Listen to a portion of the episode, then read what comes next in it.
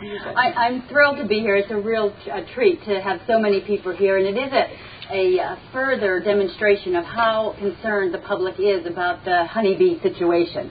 And uh, it has been a, um, a bit of a blessing and a bit of a curse to have so much interest by the public and the press in this, this topic it has been sort of it has overwhelmed us at uh, those of us who are working on this problem, and we're very we're very thankful for the attention and the interest and the concern of the public. But it has been a, a, a struggle to manage it a little bit. But uh, I am very thrilled to have the sixth graders here. I want to recognize that we have a number of beekeepers in the audience. Would you, all the beekeepers in the audience, please uh, raise your hand? There's a number of them here. So we're thrilled to have them with us here, and I may call upon them to help answer a few questions that I know the sixth graders are prepared to ask, particularly about honeybee biology and management. I also want to recognize two of my very uh, important colleagues who are here. My husband, Jim Frazier, and Chris Mullins. Together, we are working on the aspect, one of the aspects about colony collapse disorder that I'm going to, and I'm going to tell you about. But what I would like to do is quickly go through some slides to talk about this issue about why why honeybees are important to us. What you know, what's all the fuss about honeybees and uh, pollination, and then talk a little bit quickly uh, on the issue around colony collapse disorder and the role that Penn State has played to try to address this problem. And then I really would encourage you, I'll try to leave as much time as I can for us to have a, a conversation and for you all to ask, ask questions. Okay? So we're going to start and go ahead quickly to the first slide. So what is, I'm going to start really basically here because it's so interesting to me as the extension specialist, the kind of questions and, and, and comments that I get from the public. So, so a bee, I think it's real interesting to know uh, what a bee is. Sometimes people think that everything that stings, no matter what it is, is a bee. And that's not true. Uh, most of the things that sting are in a group that the bees are in called Hymenoptera.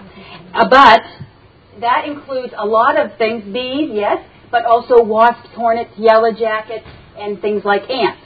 So the way that the, the difference, the difference is that these bees, the way to think about it, is they're the vegetarians of this group. They eat strictly pollen and nectar. These other critters in this group are all carnivores. They eat other insects as the source of protein for their their brood.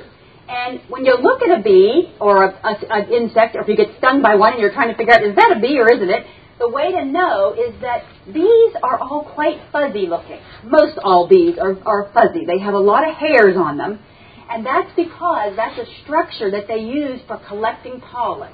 And that structure becomes very important in the act of pollination, which is very, very important. We're going to talk about that in a minute. But the, the wasps, if you think about hornets, wasps, ants, they don't have these hairs. They're not fuzzy looking. They're, they're naked. They have no hairs, no hairy bodies. So that's the way to differentiate. And remember that the bees are the, the vegetarians, and the wasps, hornets, yellow jackets, and ants, they're the carnivores. Okay? that's a good way to think. So that's bees. What's this issue? What's about? What is the deal with pollination? And what's all the fuss about about honeybees? Pollination is what happens whenever the male parts of the flower, the sperm, is transferred to the female parts of the flower. And that can, that's important to have. It has to happen before we get fertilization and we get fruits and we get vegetables and we get seeds. So it's a really important part of the process of the proliferation of plants and our food crops. So it's important in agriculture. So there are lots of things that can pollinate. Wind is one of the most important things. Corn is pollinated by wind. Our conifer trees are pollinated by wind. Rain can carry, water can carry pollen. Birds, like hummingbirds, visit flowers, they can carry mammals, even like rabbits and small uh, rodents, mice, and so forth. But insects are our most important pollinators. And of those insects, honeybees, bees, I should say, bees, are built for pollination. That is what they are all about. The bees need the pollen and the nectar to survive, and the plants need the bees to be able to transfer the pollen to their different to the, from the male to the female parts in order to produce for them to survive and to be able to thrive. So these bees and plants really need each other. And here you can see this is a honeybee, but bees in I'm talking about bees in general here are important pollinators. fuzzy body. That's the, they dive into the flower. They collect the, the pollen on their hairy bodies. Then they can comb it. Their legs are full of special structures that allow them to comb and pack pollen into places like their legs, and then they can carry that pollen back to the hive. At the same time, they have special mouth parts that allow them to suck the nectar from the flowers and carry it in a special little sac in their in their bodies back to the hive, and they can use that nectar or use that for, for making honey in the case of honeybees or feeding uh, the adult bees. So it's really, if you ever get a chance to look at a honeybee under a microscope, it's amazing to see these branching hairs and all these specialized structures on their bodies that allow, particularly their legs, that allow them to be very efficient at collecting pollen and carrying it back to the hive. And when they do that, visiting flower after flower or flower, they're also pollinating, which is very important for the flower. So why honeybees? Okay, we have 3,500 species of bees in the United States. 3,500 species. We have about 700 here in the Northeast. Why all the fuss about honeybees? What do we need honeybees for if we have all these other species, right?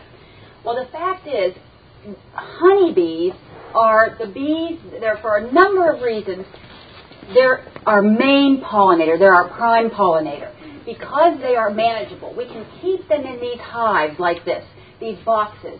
We can, we know they all go back there at night. We can close them up and move them when we want to, where we need them. If we, they need to go to the apple orchard to pollinate apples, we can take them there. When they're done, we can get them out of there. They are very uh, mobile very mobile. Some of these solitary bees are not that mobile. You can't, you know, they're, they're, most of them are solitary. They don't live in colonies. They don't live in big groups, so they're not available in large numbers, and they're not very mobile. And of course, honeybees are very well studied because they're social, because they produce honey, because they produce wax. For lots of reasons, we've been interested in honeybees for a long time. Early, in the spring, these colonies have 30 to 40,000 individuals in them in a case of bumblebees, which are not very nice pollinators, good, efficient pollinators, the queen comes out in the spring. Any bumblebee you see early in the spring is a queen. She's starting all by herself. There's only one. So she has no brood at this point. She has no young bees. So we have to wait till she lays her first set of, establishes a nest, lays the first uh, set of eggs, that brood emerges. So it's not until sort of midsummer that those uh, bees are available to help us in terms of pollination.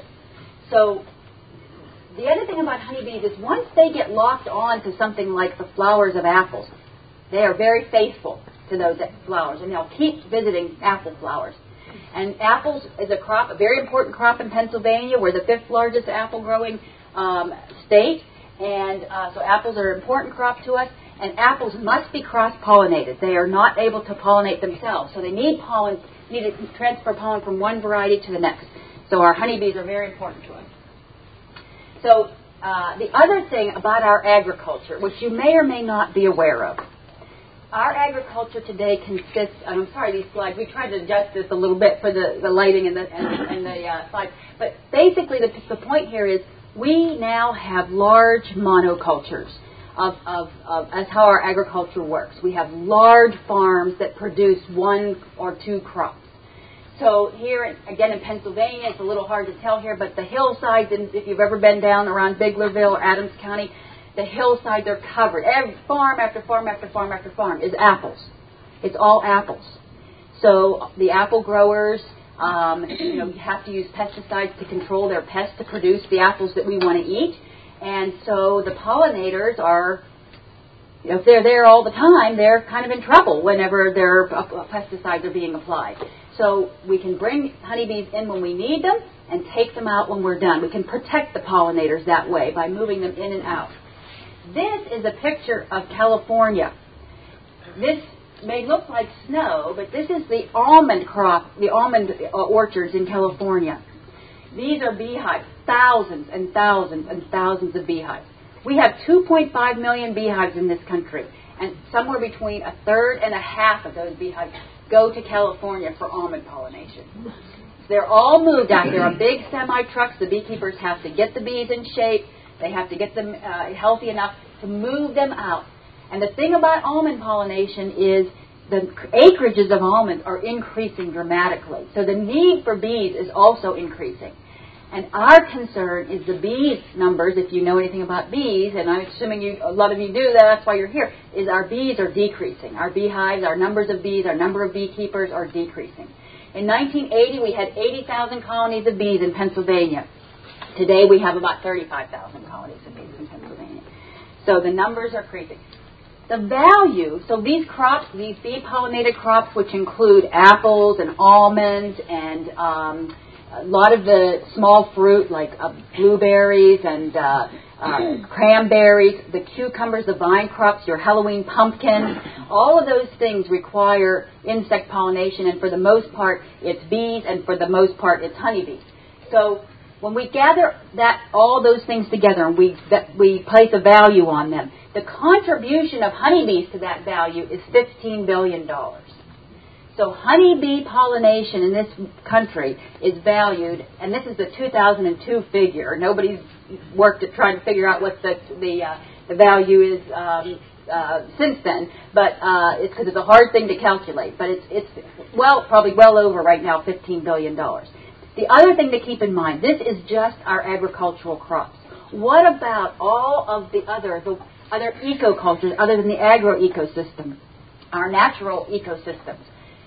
we need pollinators to pollinate those wildflowers, those wild plants, food for birds and for other wild animals.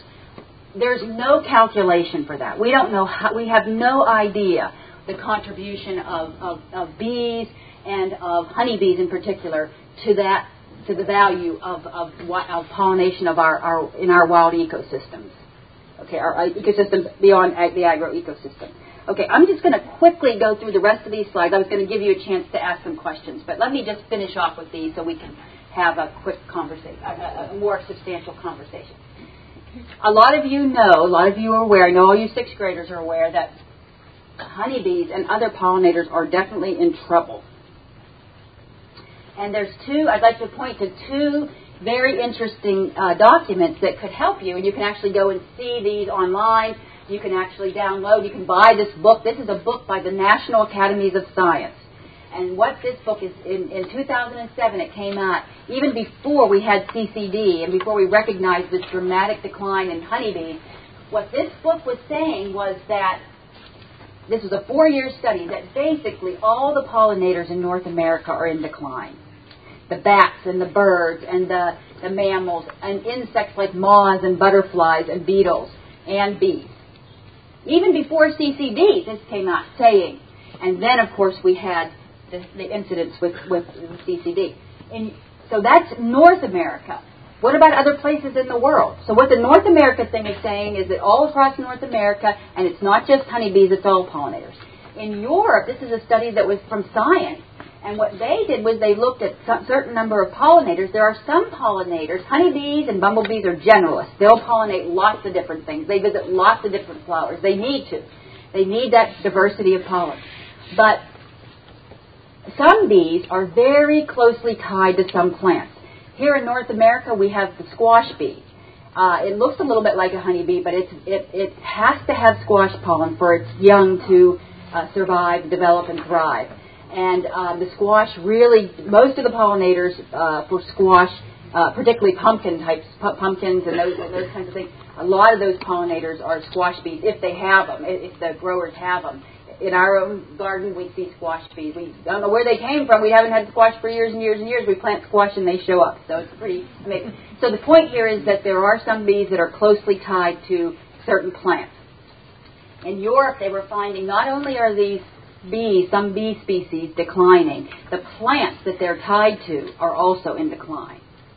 So again, it talks of this idea, and I know you sixth graders have been talking about this, how things are interrelated. So what about this whole issue of CCD, colony collapse disorder? Now I know you're not beekeepers, and this is a little bit hard to explain, but what happens with CCD, what happened, even and the first person to really identify colony collapse disorder was one of our beekeepers here in Pennsylvania, Dave Hackenberg. He lives about an hour and a half from here in Lewisburg. He also overwinters his bees in Florida. So he was in Florida and he went out to one of his bee yards that he had been to a couple of weeks earlier. He had a lot of new colonies there. He was making colonies from dividing his colonies so he could increase the number of colonies he has. And that's one of the reasons the beekeepers go to Florida. And when he went to this apiary where the bees were, what he found was a lot of empty beehives. He found this. These are frames of the, this is what a beehive looks like, boxes. I should have brought one for you, but boxes with frames in them. And on these frames, it's very obvious here, if you, uh, my beekeepers, I'm sure they all recognize this, a lot of brood, young bees. What this says is this hive was very strong just a short time ago to produce these, this brood, all this, these young capped, capped bees in here. And yet, now when they look in there, there's no adult bees. There's no, there's some bees. There's a few. This, in a beehive, this is nothing. This is a handful of bees. There's usually a queen here and just a small number of bees, and all of the rest of the bees are gone. They're, and we presume they've left the hive and died. And we're pretty confident about that because if they hadn't, bees ha- are social. They have to live together. We would find them hanging together in a big group somewhere like they do when they swarm, or we would find other colonies that had a big bunch of extra bees in them, but we don't find that. We don't see that. What we see are these beehives, lots of them, and a lot of beekeepers had this problem uh, across the country.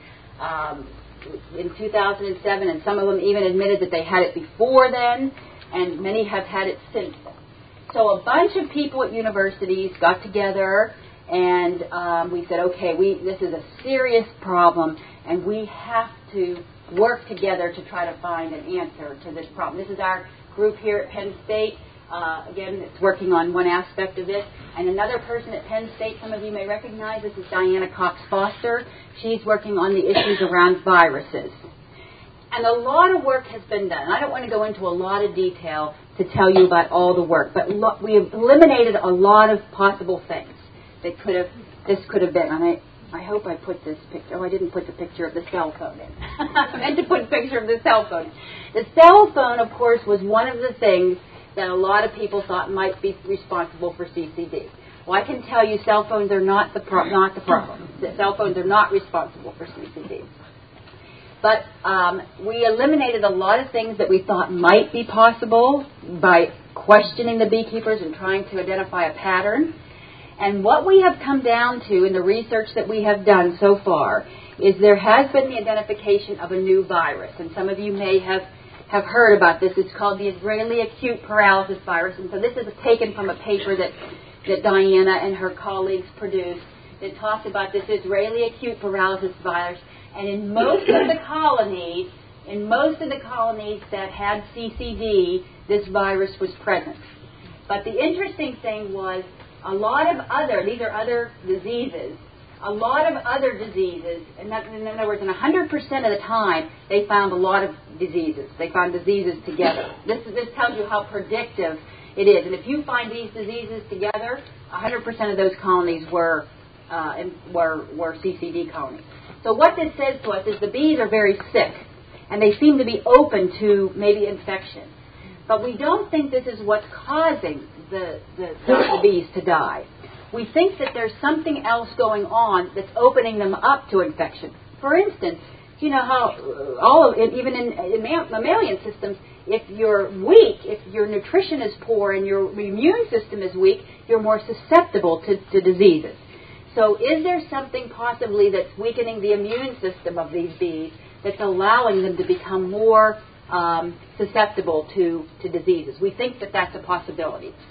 Um, we do know we are worried about nutrition, and some of these bees go on to crops like blueberries, where all they have is blueberry pollen. And again, honeybees like a variety of pollen. So when they're on only one kind of pollen and it's not a very high quality pollen, nutrition is poor. So one of the things the beekeepers have done is they've started to supplement the bees. They started to feed them, add additional pollen, and even nectar to them. So that's one thing that we've learned, and one thing that we think is very important in this puzzle. The other thing that we've been working on, and I'm just going to spend a little bit more time on this because this is our, our work here, is again our, our, our people, another one of our beekeepers who's very important to us, Craig Stella, and a new student in our lab, Daniel Schmehl. We have been working on the issue around pesticides. And um, there's a lot to say here, and I don't have time to say an awful lot, but I, I do want to say that this is the question that we've been asking. What is the role that pesticides play in CCD and in declining honeybee health? And there are lots of ways. The reason why we're asking this is because there's a lot of opportunity for bees to come in contact with pesticides. When they are used for pollination, inadvertently, when they're out there in the environment and they visit a crop that's been where pesticides have been added.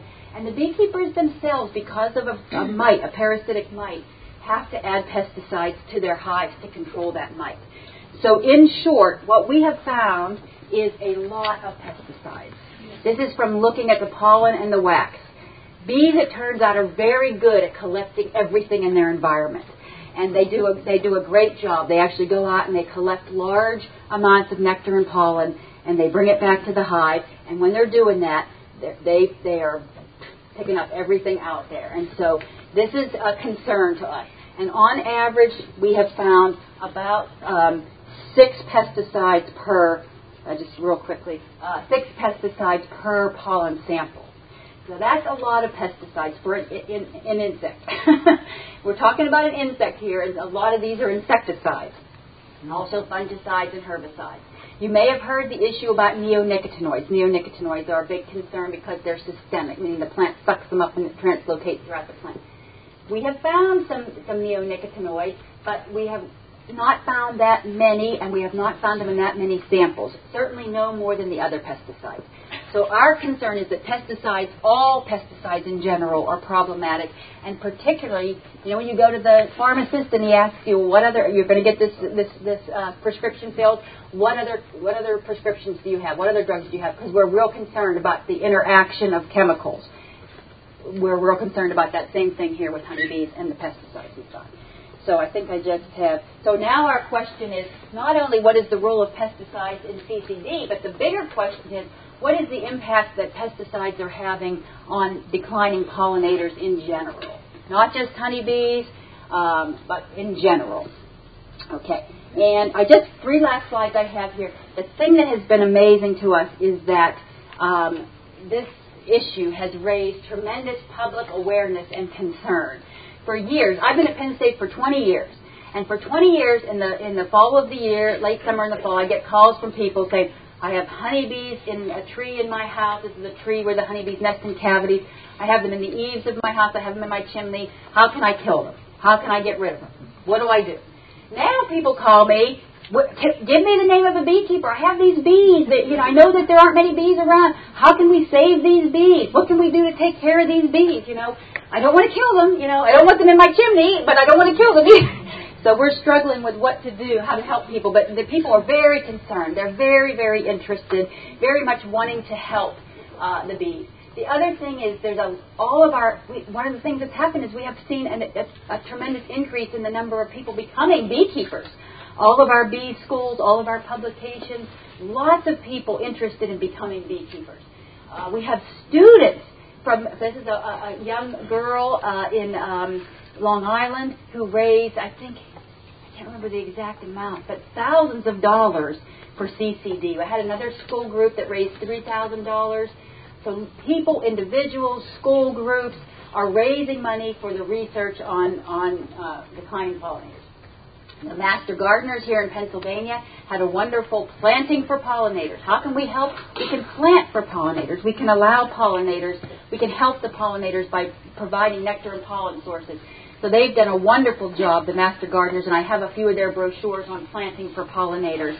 Anybody who's interested. Some of you may have heard that Haagen-Dazs has become very concerned and interested and has given Penn State over $200,000 for research on uh, pollinator decline. And lastly, I, this is from our great insect fair. It's amazing how much more tolerant people are of bees.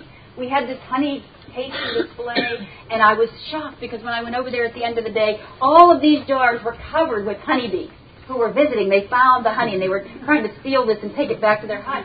And people were, they were not concerned. They were swishing the bees out of the way. There's bees right in the, in the container and they're digging the honey out around the bee, protecting the bee. It was amazing. I was really shocked to see that.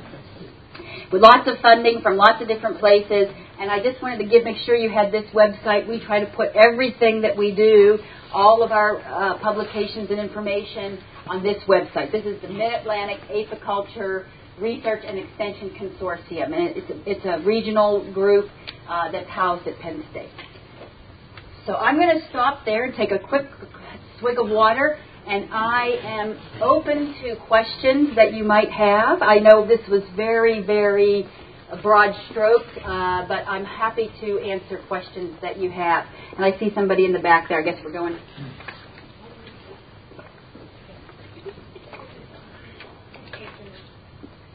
I'm a homeowner. I think we a could use. homeowner who has uh, the property within two miles of here.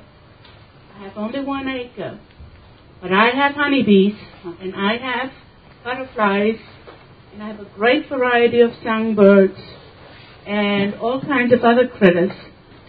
And the reason for this is because when I purchased the property, it was just like 99% of the private properties in this area, lawns, fertilized, pesticized, your uh, ornamental shrub by the house, that's it.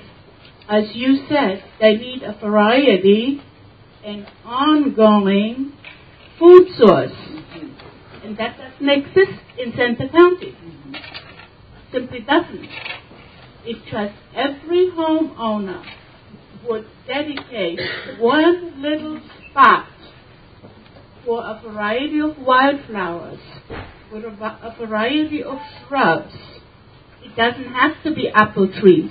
I have to have some trees who, that are self-pollinating. Mm-hmm. But the idea here is that everything requires something else and something else. The same stuff, and I find in particular the honeybees were incredible on the uh, butterfly weed mm-hmm. last summer. Mm-hmm. I mean, they were just drowning it. Yet the same weed was serving us the food for the monarch butterfly months later. And I really think that if there's any way you can get the message out, just a little bit of your sacred lawn would get would help the honeybees. Yeah. I think that's true of not just honeybees, but all pollinators could benefit from us planting a greater variety of flowering plants or not being so adamant about no dandelions or no clover in our lawn. Those are great nectar sources, great pollen and nectar sources. So you may, um, if you're interested in that, concerned about that, would like to think about that, again, this Master Gardener group, they have some demonstration gardens around the state, and they also have um, uh, they uh, uh, will actually certify you as a pollinator friendly garden. And this brochure talks about uh, different plants that you can plant that are nectar and pollen sources. So uh, I would highly encourage you to, to, to, to, do just that. That's excellent. I think we have. This summer, where I live, we have a carpenter bee problem. I don't know whether carpenter bees are pollinators or not. But in the middle of the summer, we had a. One Speak it, um, just hold it closer. Thanks. That's a little closer. Okay? Yeah. Okay. Carpenter bees. Uh, they disappeared in the middle of the summer, down to the last bee. And they, they're always a nuisance and drill a lot of holes and so on. But are they pollinators and could they have been subject to this also? Carpenter bees are pollinators. They're solitary, but they like to aggregate. So they like to be grouped. So you, you typically don't see one or two. You typically see a group of them. The reason why they disappeared, they'll be back. They'll be back in the spring. What happens with a lot of these solitary bees is they're active for a certain period of time. That female is provisioning her nest and laying her eggs. And once she's done doing that, once the little tube or the boring is full, she's done. She dies, and you don't see those bees again until next spring. So in that case, again, a lot of our solitary bees are that way. They they are only active for a certain period of time. They provision their nest, and then they're finished, and we don't see them again. So that's probably what's happened in your case. You'll, for better or worse, they'll be back next spring. what I what I don't understand is um, we've had pesticides with us for since World War II, pretty much, and yet this this colony collapse disorder only seems to be something that occurred in the last year or two.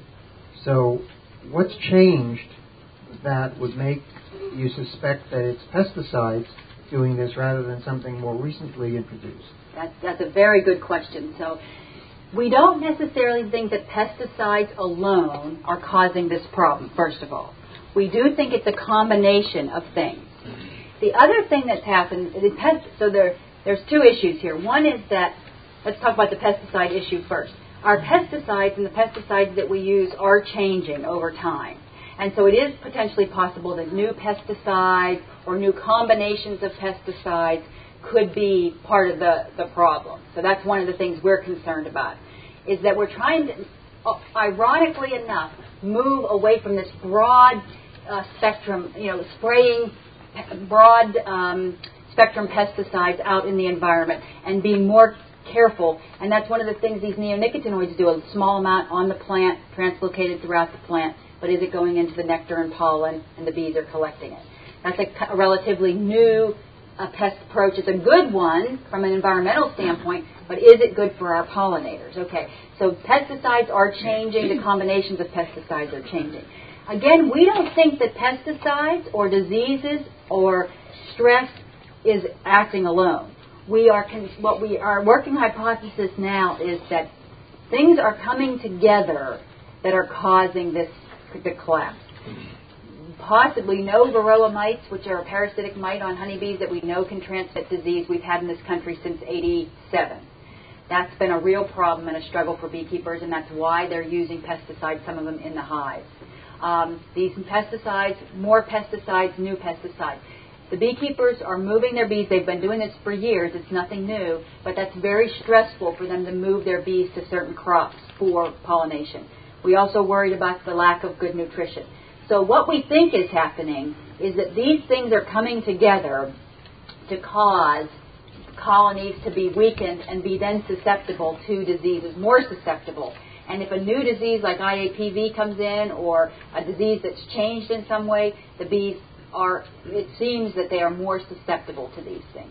So that is, your, your thinking is very good, but our, our working hypothesis is right now is that it is a combination of things, which makes it much more difficult.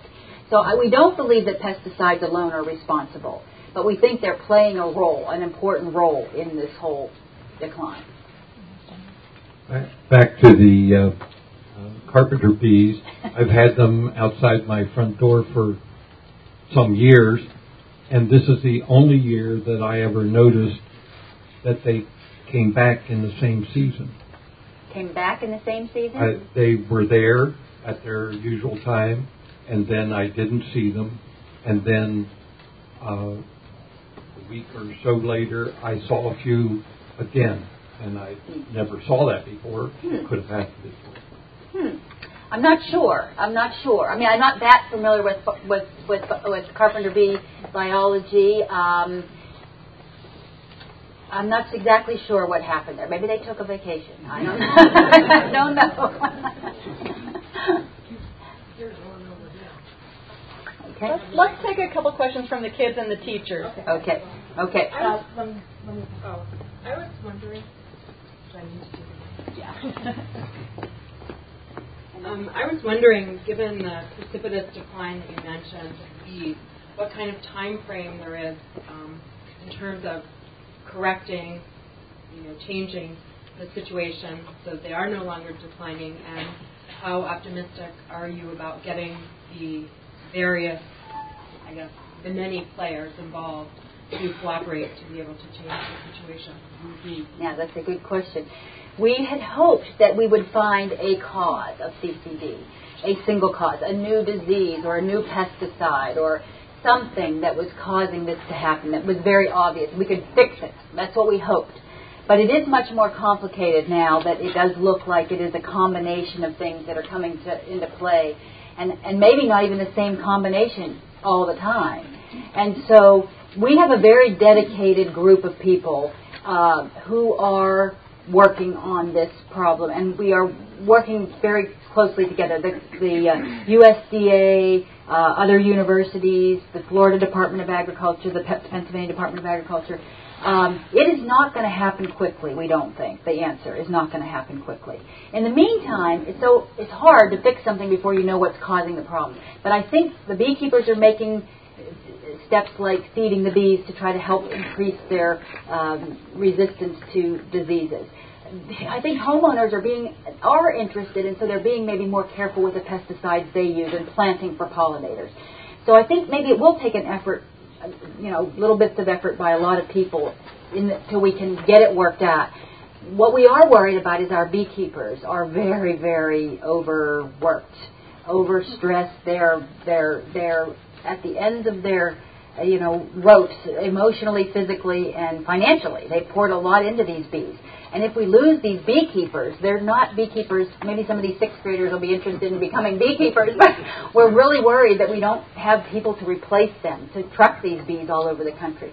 So in the long term, we think the bees will survive and they'll be okay, you know, but we're also equally worried about our beekeepers and can they continue to, uh, to, to sustain themselves and their businesses and provide the kinds of pollination that we need across the country. So. How about a question or two from the sixth graders? Yeah. We hear from. Okay. Um,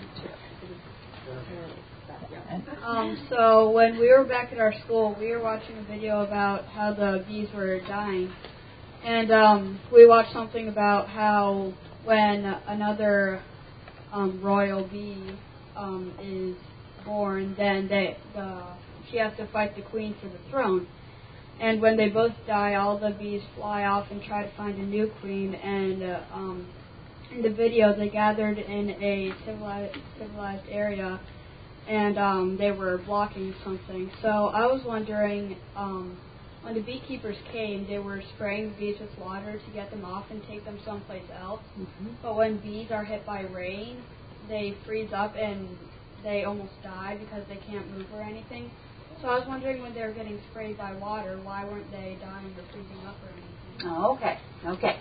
So, so you got a lot of information there. Me try to see if I can kind of consolidate. What happens in a beehive is that bees, when they, when one bee is born in a cell, when it crawls out of its little cell, it's it's not really um, reproduction of that species. What has to happen for the bees to reproduce and to multiply is the colony has to divide as you were saying, the colony, half of it with the with the, one of the queens. You, uh, I think you were we were your little uh, the, the queen um, information you were giving us was um, uh, I think a couple of different pieces of information put together. But whenever a colony wants to reproduce, the old col- the parent colony will produce new queens. The new queen will stay in the hive the old queen will leave with half of the bees and they'll form a swarm. And that swarm will land somewhere on a tree temporarily. I think that's what you were saying. And sometimes the beekeepers, when they go to collect those swarms, it's a great way to get bees, is they'll spray them with a little bit of water or a little bit of sugar syrup so that they can easily collect them. The bees, when they shake them off the branch, they won't fly away. They fall into the box and they can carry them home and put them in their beehive. But I don't know about the freezing thing because typically bees swarm in the springtime, and, and there's not usually freezing weather. So we don't usually have a problem with spraying the bees. That's not usually a problem. They, you know, can can can um, pretty easily shake themselves off, kind of, you know, like a dog, and and they can get wet, and it doesn't hurt them. It doesn't hurt them. Does that answer your question? Okay. Good. How about another sixth grade question, maybe from this side? Sweet. Uh, oh, someone else had a question? Yeah, okay, go ahead. Um, did wait, um, should be a little closer. Did bees have a longer lifespan before humans started ruining their way of life? Okay. wait, wait, Marissa, can you put that on? Can you say it again? Did bees have a longer lifespan before humans started started ruining their way of life? well, honeybees, know, bees are different. All the bees, different species of bees are different. Honeybee nests are perennial, meaning that they live from year to year to year. And one of the things that is happening is that they're not living from year to year to year. That we see them, the, the bees are, are, are dying. The colonies are dying sooner. So, yeah, I think that in in nature they probably do before we had all these problems like varroa mites and, and pesticides and, and so forth. They did live longer lives. Um, now that we have varroa mites and those kinds of things, though, the beekeepers have to try to protect the bees from those. So in some ways, humans are helping the bees by protecting them from the, the mites and diseases. Um, in other ways, they, you know, they are sort of uh, maybe better off without maybe better off without human intervention. One of the things I, I will say though that's interesting about your question, we are asking the question is are things shortening the lives of the bees individually in the hive? And in the summer, it's not so important because in the summer, the bees, the queen is laying 1,500 eggs a day.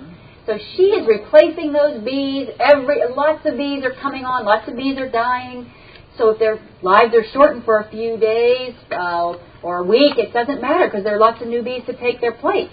But in the winter time, they have to live for about four months. There's no new bees being re- being born. These bees have to live for about four months. So if their lives are shortened, that means the colony dies over the winter because there are no new bees to take their place. So it is a that's a very important point, and we are very concerned about the shortened lives of individual bees, particularly over the winter, and then the fact that colonies are not living as long as they should. So yeah, good question. All right. Yeah. Maybe one more student question, and then we'll take some adult questions. Sure. Does it matter who?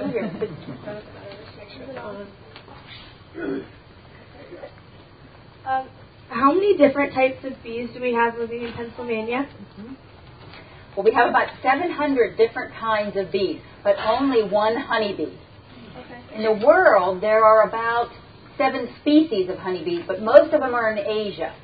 And you know, the thing about honeybees is they're not native to North America. They were brought here by the settlers. I think the first record is 1621, whenever honeybees were first brought to this country. But they've done very well. They've done very well in this country. So, good question.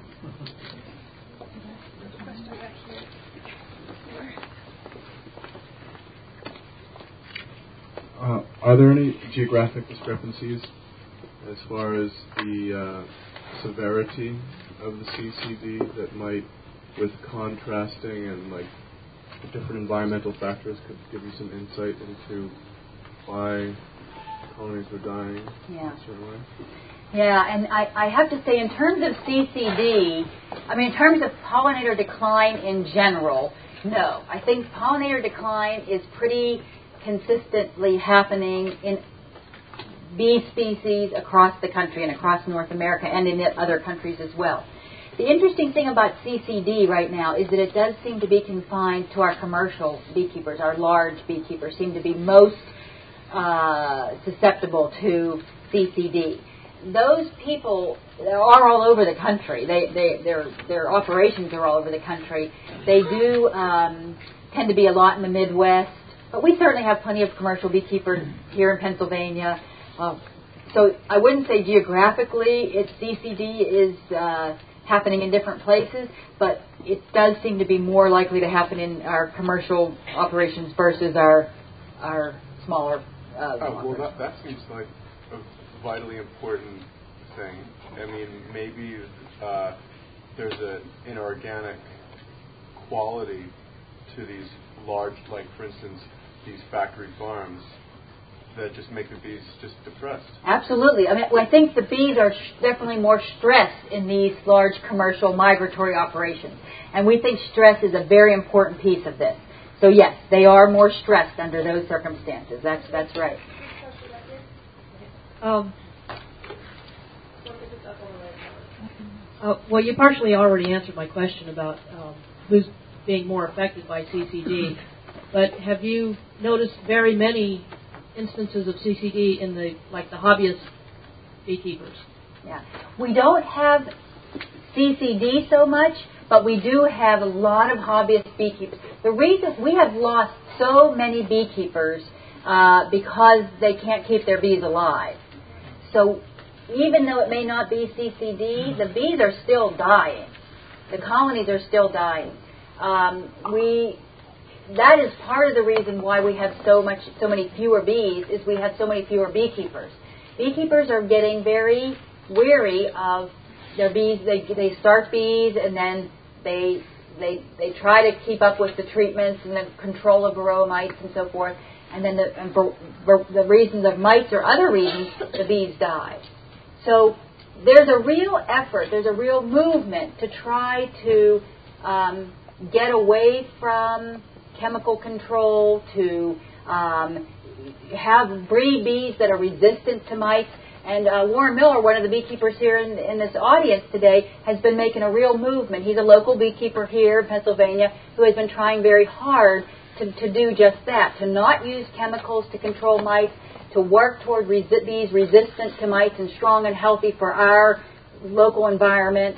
Um, so I don't know if that answers your question, but yeah, we're trying very hard as a as a. It's harder for the big commercial beekeepers because their livelihood is totally dependent on these colonies being alive and healthy, and that almond grower is totally dependent on them bringing those bees. So they, it's very hard for them to let bees that are not resistant, that are susceptible, die.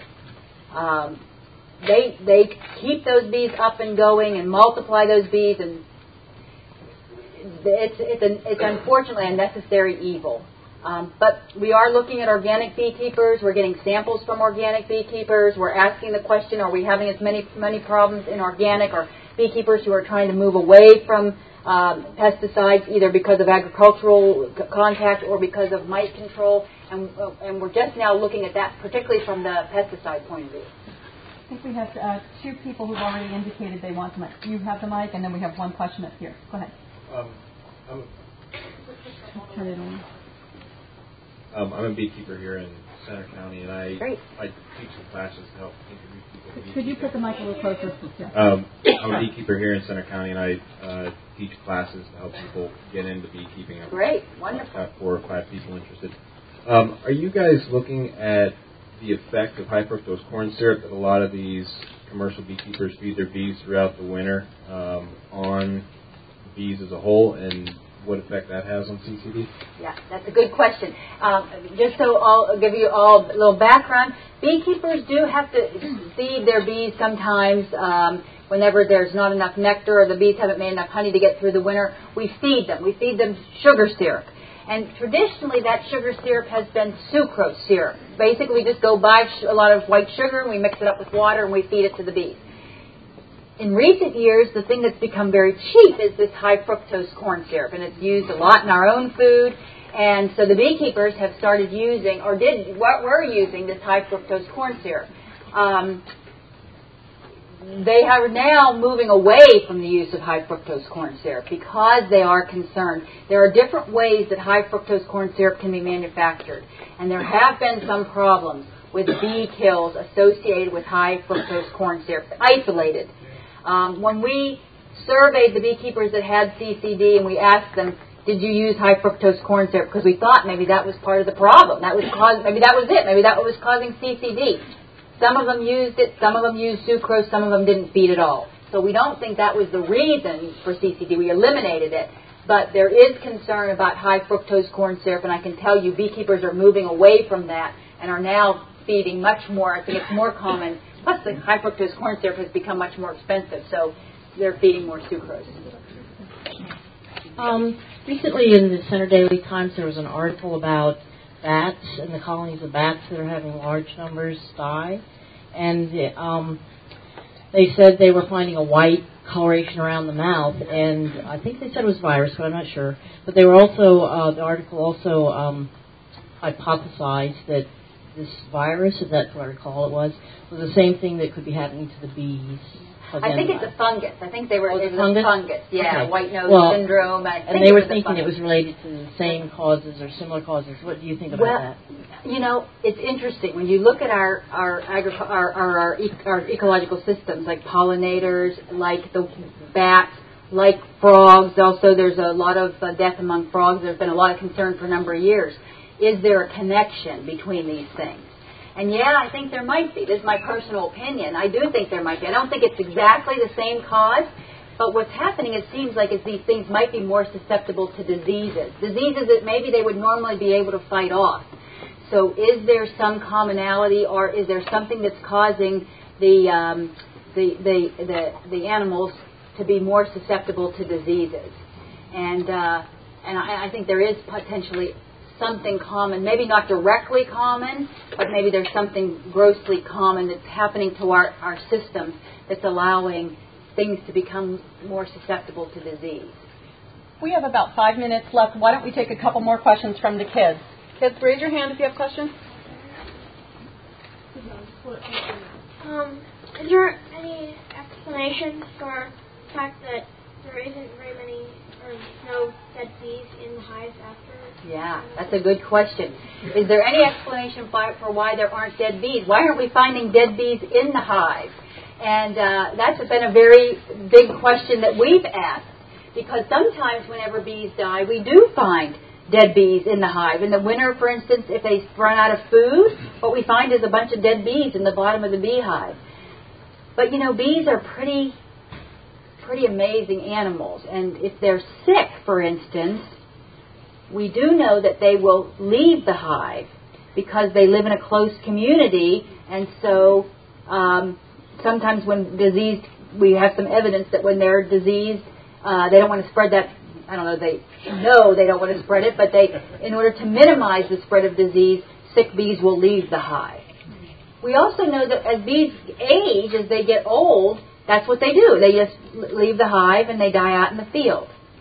So is something, our question is, is something happening to, that makes the bees sick and leave the hive or make them uh, mature prematurely, make them get older prematurely, so that they think that's what they're supposed to do, leave the hive and die out in the field. So these are all things that we're thinking about, potential explanations for why the colony, why we don't find dead bees, but the bees are gone. And we're pretty certain that they're leaving the hive and dying. Let's take these two more questions, Meredith, in the back row there. Close up. Why can't there be more than one queen bee in a cow- colony? Why can't there be more? That's a, how about some of my beekeepers? Maybe they can answer that question. you know. Can you repeat the question, Mary? Yeah, why can't there be more than one queen bee in a hive? And, uh, you know, insects are fascinating animals, and they have evolved very intricate ways of being able to survive and thrive. And this social colony where one individual is the queen and the workers do all the rest of the work is a strategy for surviving and thriving.